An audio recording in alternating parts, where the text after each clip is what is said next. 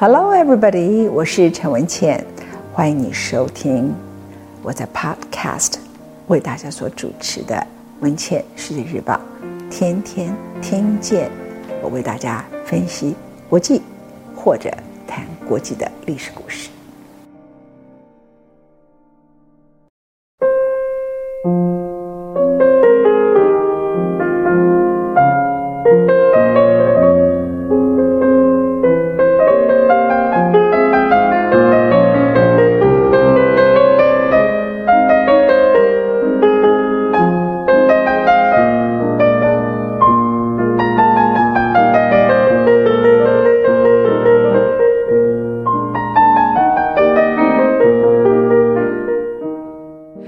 你来到陈文茜为你所主讲的伊丽莎白一世第六讲。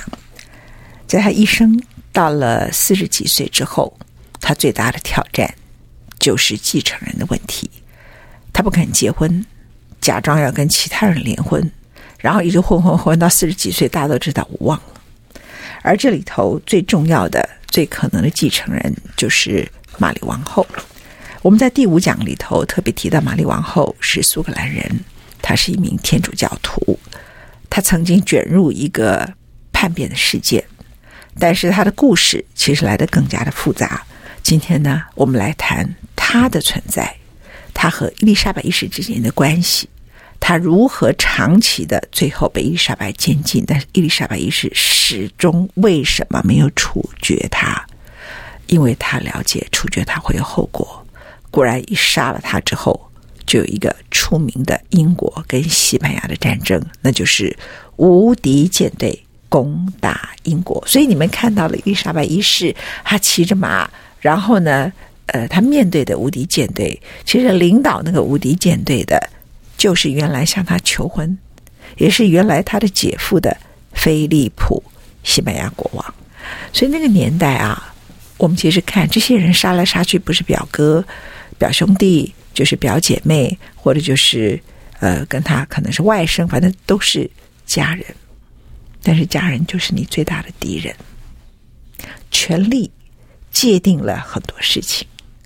当你们作为家人的时候，你们有权力利害关系，你们是世界上里头，在所有各种复杂的社会关系里头，真正最亲的人，这个叫家人。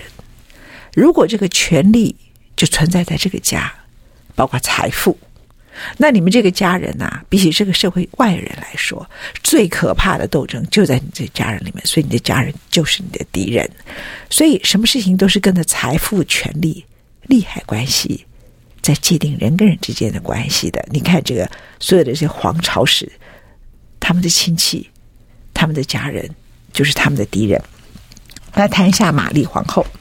玛丽女王呢，全名叫做 Mary Stuart，她本身是一个天主教徒，她曾经在苏格兰短暂的出任女王。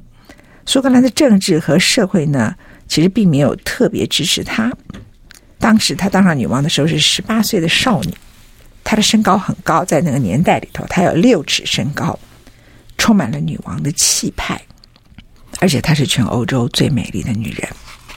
身为一个天主教徒，而且是苏格兰的女王，她是在伊丽莎白一世的统辖之下，她也拥有英国的皇位的继承权呐。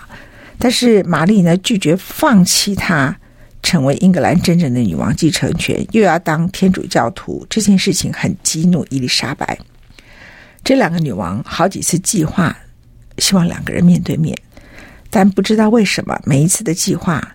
都有人从中作作梗，都被取消。而玛丽一直都是伊丽莎白王位继承中里头最可能的一位。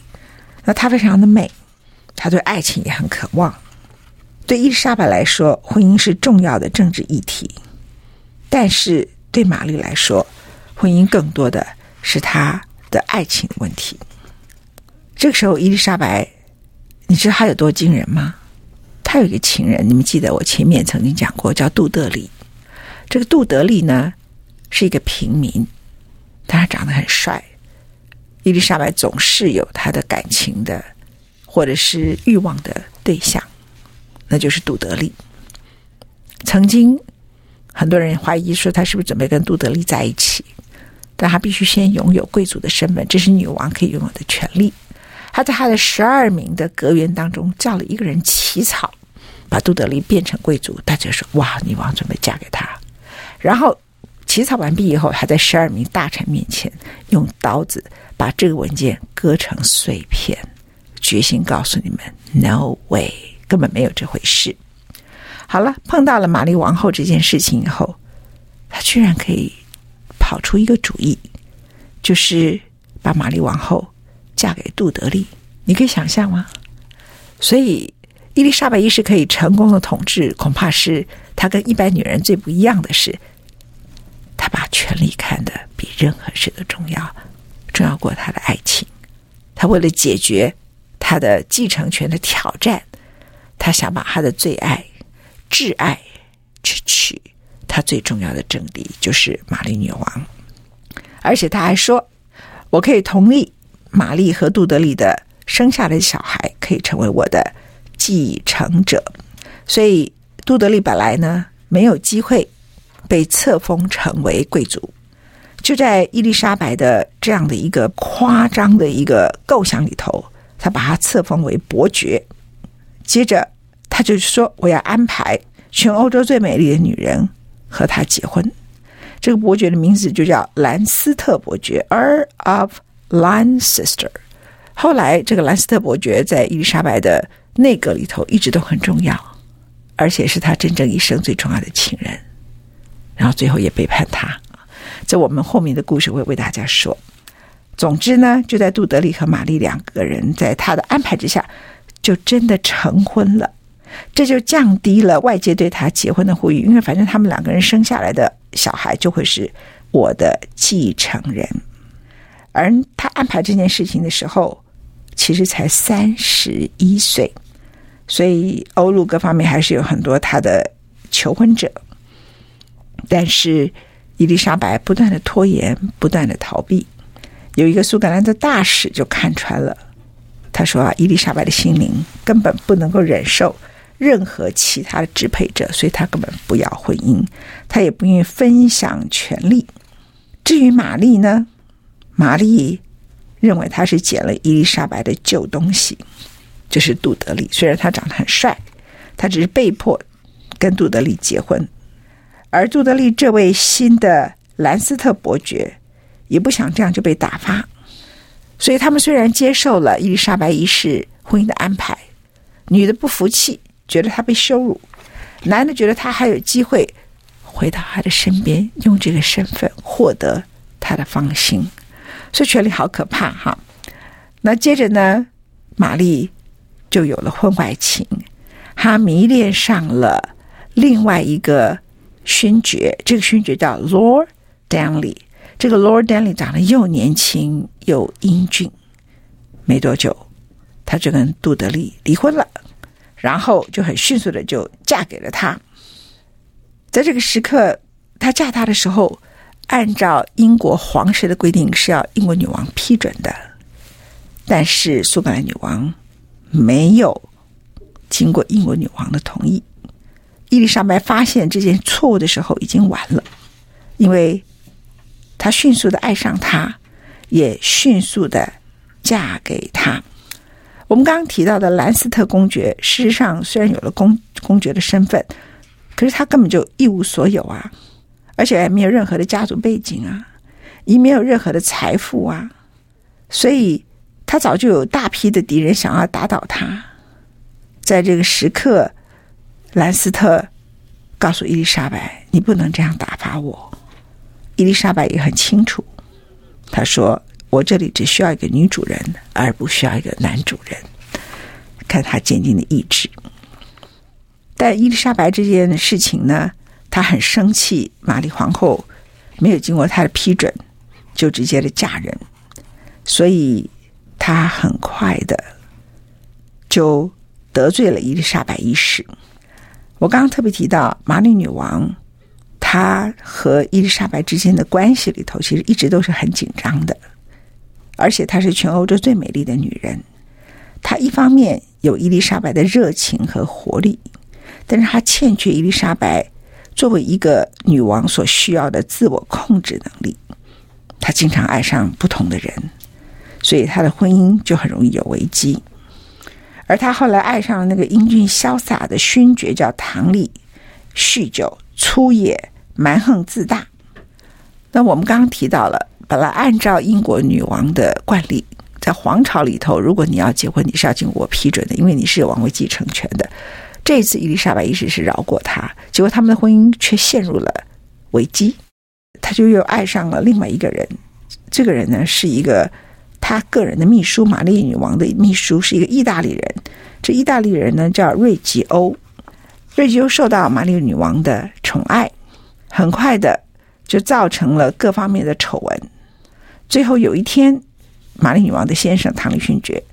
带着他的同伙们闯进去玛丽女王和 Rizio 的晚餐，把 Rizzio 从椅子里头拖出去，然后用匕首把他刺杀到死。然后唐丽的房子又被爆破炸坏，他的尸体也在花园里头被发现。反正跟玛丽有关的两个男人都死了。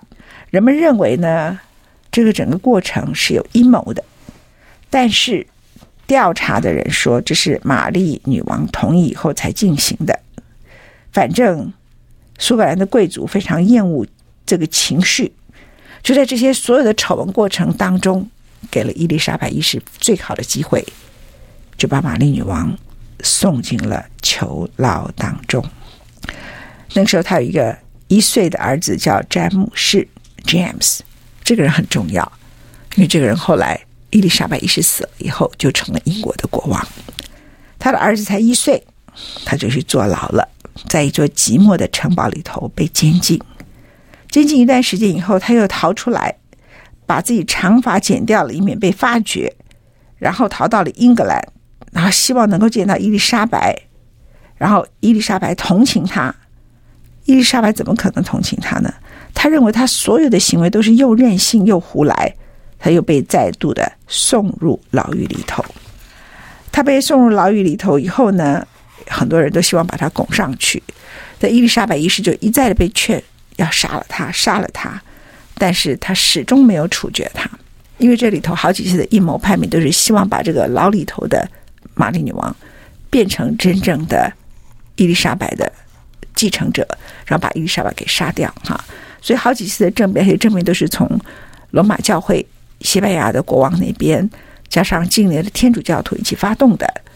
可是伊丽莎白一世，她知道，她不能够跟天主教决裂。她真的，她只可以被动的被赶出去。她主动的挑起的话，就会有战争。所以，她就始终让玛丽女王一直坐牢。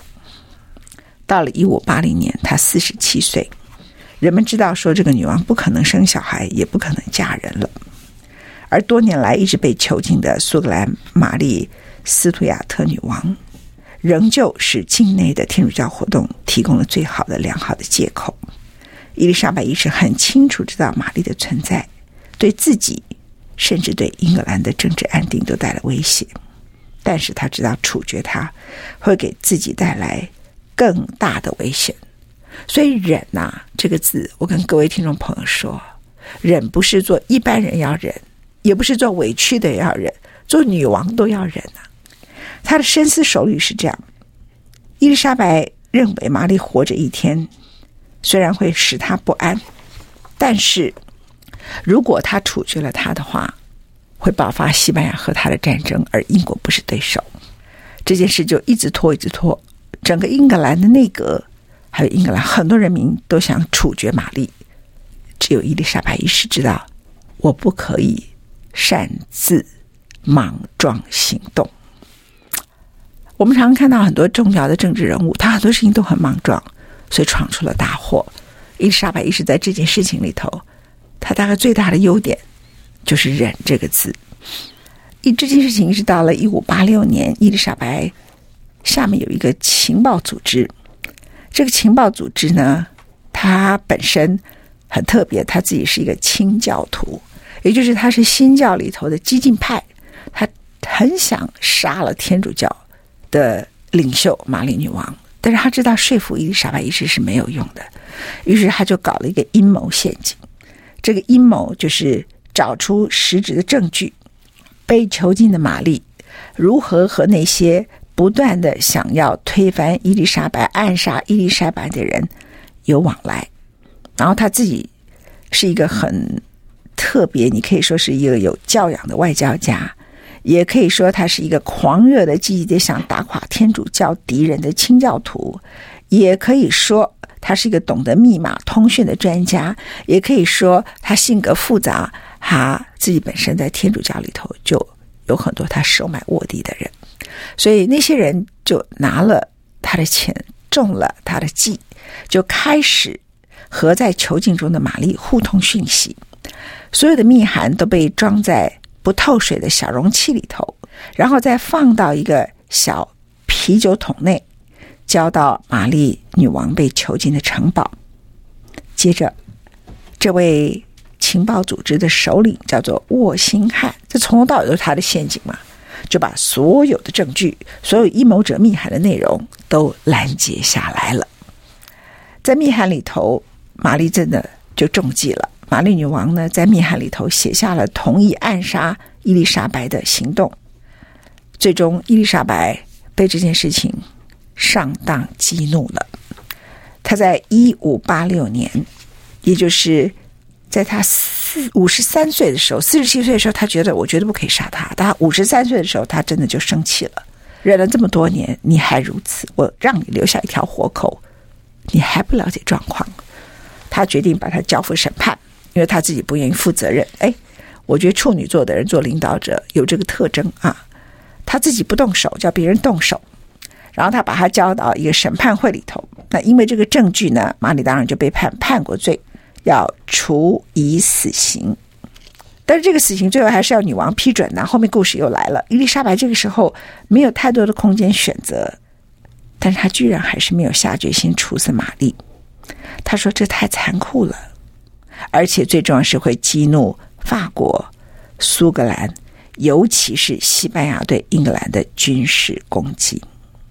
在一场特别为了批准这项判决的一场国会。跟枢密院的会议里头，伊丽莎白女王正式为她的迟疑表态。她说：“我无法解决我内心中的挣扎，我向各位道歉。我祈祷各位能够接受我的致谢，原谅我的犹豫不决。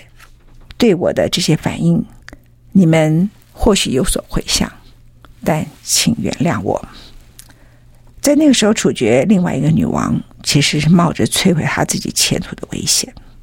第一个，在世人的眼光里头，她一定会被视为暴君。她当时不断的问枢密院的人说：“未来人们会如何论断这件事呢？”消息传开来，就变成这位守身如玉的女王为了自身安全，处决掉自己的亲戚、家人跟继承人。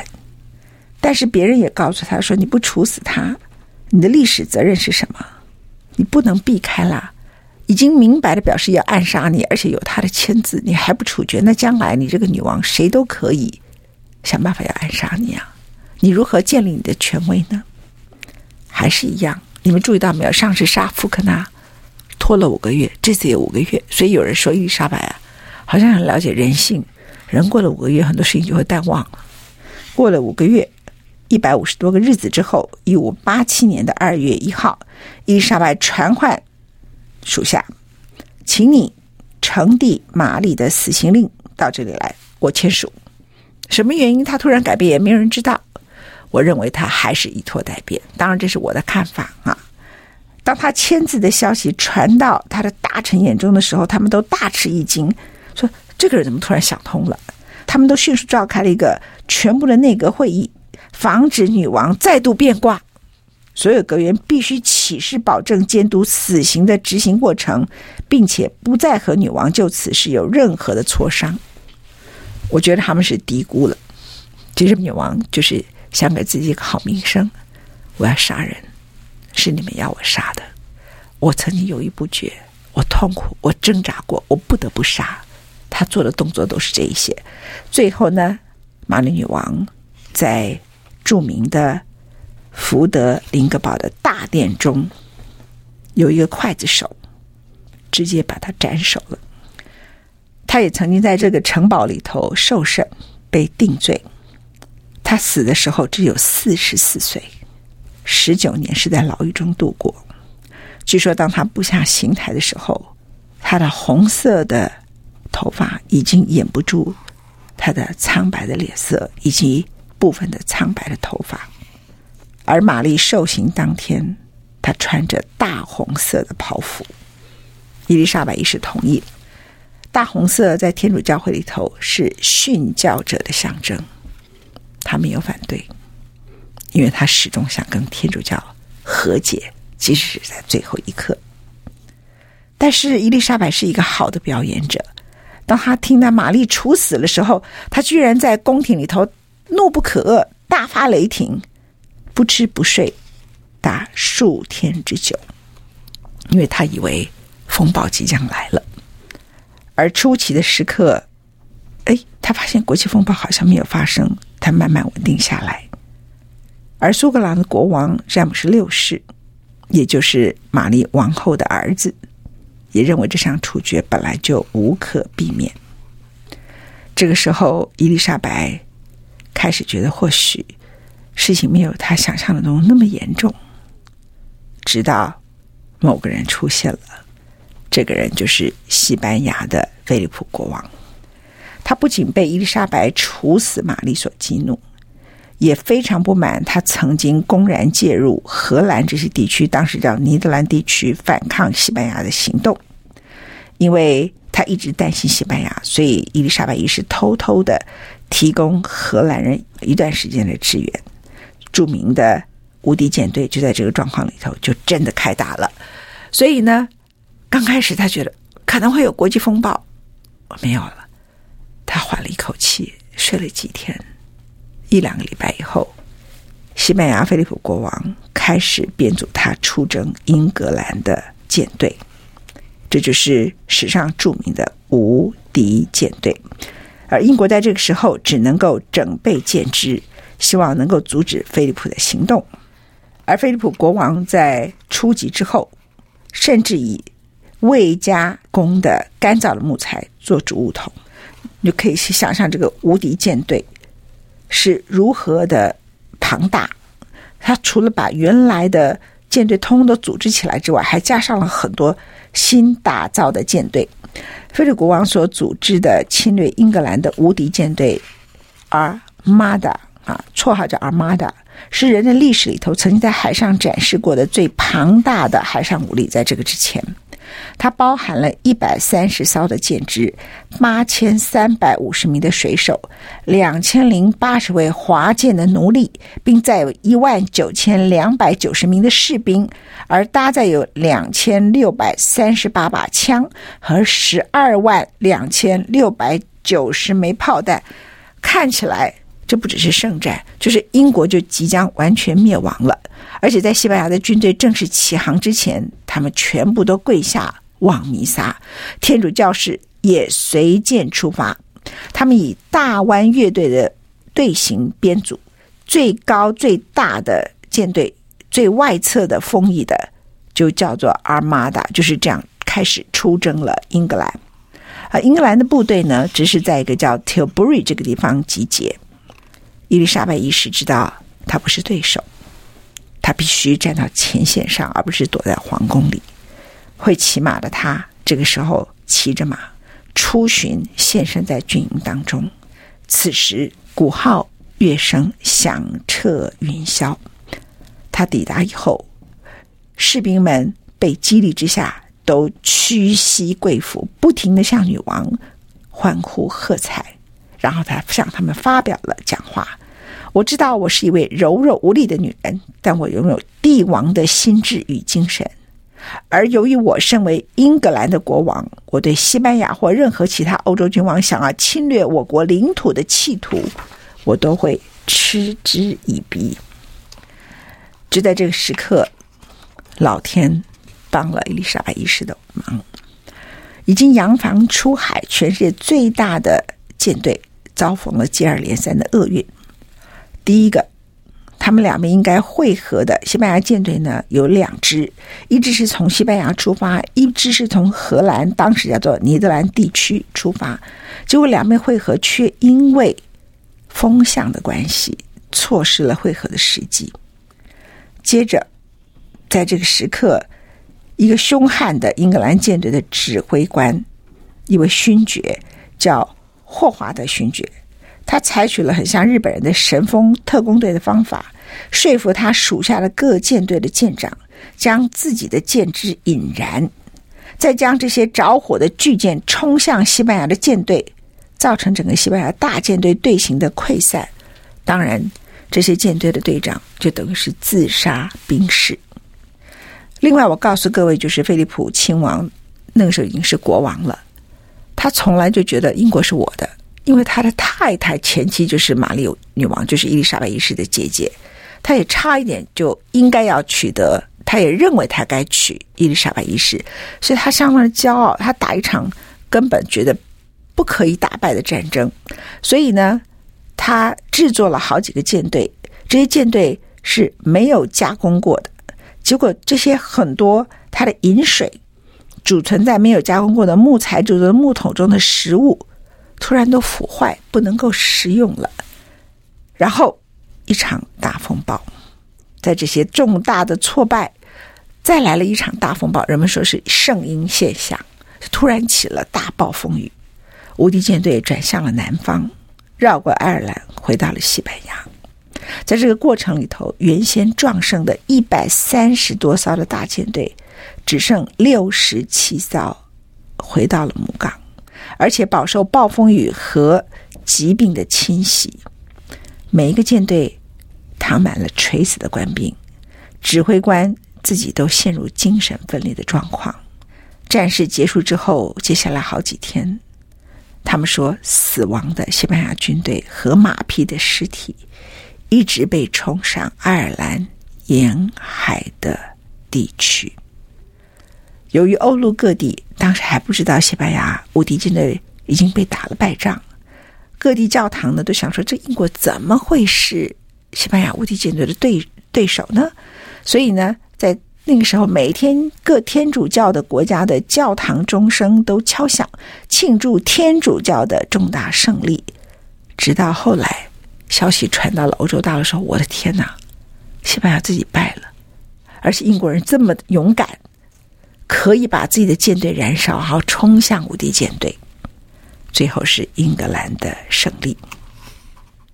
而打败西班牙的无敌舰队和处决了玛丽王后，使得伊丽莎白身为整个全欧洲新教教派之首，还有英国女王的地位更是无。敌于天下，他黄金时代不但没有结束，而且更加的延续。事实上，在这之后，他继续的掌权，他设了一些殖民地，譬如他从美国得到的，现在我们讲的 Virginia。其实就是用他的名字 Virgin Queen 所取的，那时候是英国的殖民地哈。美国以前是英国殖民地，那我们现在讲的 Virginia 就是用他的名字所取的，特别送给他，因为当时大家都在北美争夺新大陆，他们就争到夺到了 Virginia 这个地点。英国在他统治的期间里头，由于相当的稳定，最后也打败了西班牙的无敌舰队。英国的教育越来越深入。越来越多的男女开始阅读书籍，出版业的成长可以供给大家阅读的书本，当然也就特别的多。写作不再是贵族们的活动，一般老百姓也跟进了。教育所带给人民的意义，增进了英格兰当地一般劳工的智慧，还有农民的智慧。在这个情况里头，其实英国。就变成一个远比过去的英国强大许多的国家，而这些国家呢，就是我们所说的，在这些国家里头，就是所谓的软实力啊。很多教师、作家、诗人、剧作家都在官方的支持，有很多的作品，而且在那个时刻，他设立很多重要的、著名的大学，例如 Oxford、牛津、剑桥，他们对英格兰文化跟知识的成长都带有重要的地位。伊丽莎白一世经常会造访这些大学，强调这些学校必须表现反映出他所想培育出来的英格兰的民族品质，而且他是各项艺术活动里头主要的赞助者，所以他花费了大笔的经费在宫廷，还有大学里头的剧院都进行表演。事实上，很多剧作是在王宫内做首演，然后呢，再到大众面前给他们欣赏。在王宫院预排彩排了之后，演员们常常呢，哎，会和被观众在一起，还有跟这个伊丽莎白在一起呢，都会有很特别的一个环境。慢慢的，当地的平民他们的水平也越来越高，然后有非常多的一般民间的公众剧院，theater 这个名称就在那个时刻出现了。在之前没有 theater 剧院这个名称，它指的不是电影院，那时候没有电影啊。那变 theater，OK，那有几个永垂不朽的著名剧院，例如像 Curtain、Rose、Swan，就这样一家一家开了。总之，在伊丽莎白时代接近尾声的时候，整个英国已经相当的富裕，也一定程度的非常崇拜这个女王。在他晚年的时候，还是有一个叛变计划。这个叛变计划呢，主要的原因是在他的生命接近终点的时候，人们开始觉得所有靠拢他的人都无望了。这个时刻决定叛变他的，是一个非常有名的叫艾塞克斯。艾塞克斯是一个年轻的朝臣，他是伊丽莎白一世曾经的。男朋友兰斯特的儿子，就仗着他父亲的关系，他父亲后来玛丽女王离开之后，又娶了一个老婆，他们生了一个儿子。所以玛丽女王走了以后，或者是伊丽莎白一世都对他特别的好。艾塞克斯呢，就低估了年迈女王钢铁坚毅的自尊，他常常对女王讲出一些不太客气的话。有一次，伊丽莎白女王就赏了粗鲁、阴沉不定、时常犯上的这个年轻朝臣艾塞克斯伯爵一巴掌。艾塞克斯想：那我还有什么前途？所以最后还曾经一度想叛变他。当然，这个也是被伊丽莎白一世给镇压了。就在这个时刻，崭新的不列颠也展开了他的福利国家的制度，并且批准了一个很重要的皇家命令。准许伦敦商界的主管和公司与东印度群岛进行贸易，所以我们后来所知道，东印度公司也在那个时刻成立了。其实英国整个要变成翅膀飞起来，在那个时候打下了基础。他最后说：“身为一位被加冕的国王，是一件外人看起来光荣辉煌，实际上却是一个很辛苦的差事。”他也不像别人所看起来那么快乐。虽然过去在这个位置上，曾经做过比我更勇敢、更威武、更聪颖的君王，但他们或许从未拥有过，或许日后也不会再有比我更仁慈、更有爱心、更懂得什么叫忍耐的主政者了。我想一部分的话，如果真的看他的历史的过程当中来讲的话。应该是可以同意。伊丽莎白一世最后年迈体衰、无能掌政的消息传到了欧洲诸王耳中。谁再来继承她？女王自己也知道，就是被她处死的苏格兰女王詹姆士的儿子。于是，最终在忧戚朝臣的环视之下。平临宴席的伊莎莎白女王向这个她曾倾全力塑造的王位，以及她确信将拥有全民挚爱的英格兰告别。在她向枢密院所发表最后一篇演讲里头，她说：“虽然上帝使我登上了高位，但我却将冠冕上的荣耀归于你们爱戴之下，主掌国政。”到了一六零三年。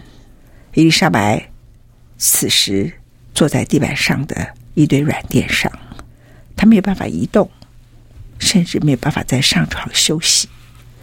三月二十四日的清晨，六十九岁的伊丽莎白在睡眠中赫然长逝。按照过去的规矩，一位信差跳上了早已准备好的快马，急奔苏格兰报信。不久之后，英格兰的国王詹姆士一世。专程自苏格兰南下，正式开启了新的纪元，那就是斯图亚特王朝 （Stuart Dynasty）。Stuart 是什么？Mary Stuart，玛丽斯图亚特，就是她妈妈的名字 Stuart。在为伊丽莎白一世举行的丧礼仪式里头，相当多的哀悼者出殡行列。伦敦街道上有很多悼祭的民众。在过去，英格兰从未有对逝去的国王有那么大的哀伤。第一个，他执政时间相当长；第二个，在他执政末期的时刻，人们回想起来，其实他们经历了很久没有战乱的日子。他过世之后，英格兰的臣民越来越缅怀他所治理的黄金时期，因为在他之后的两位英国国王成了君王界的笑柄，比如像詹姆士，常常做出一些可笑的事情。在伊丽莎白一世过世之后，两个继任的，包括詹姆士一世、查理一世，其实都把这个国家搞得一塌糊涂。公众事务啊，其实很像岩礁。冒险的事业，就像行驶在其中的帆船，尽你所能的去努力吧，攀登更上一层楼的甲板吧。那些身处甲板之下的人们，是注定只能做卑贱和奴役的事。贫穷是人类的耻辱，是对人心灵的禁锢，也令每一个人苦恼。这是华特莱利爵士给他儿子信，在伊丽莎白一世死了之后，他所写的。他所写的贫穷，指的不是财富，而是内心的一种贫穷。他觉得伊丽莎白一世可以有成功的统治冠其一生，绝非偶然。他在岩礁上历经了各种的风险，但是他是如此的勇敢。如此的懂得忍，以及她作为女人的角色。以上为大家完成伊丽莎白一世的六讲，谢谢各位。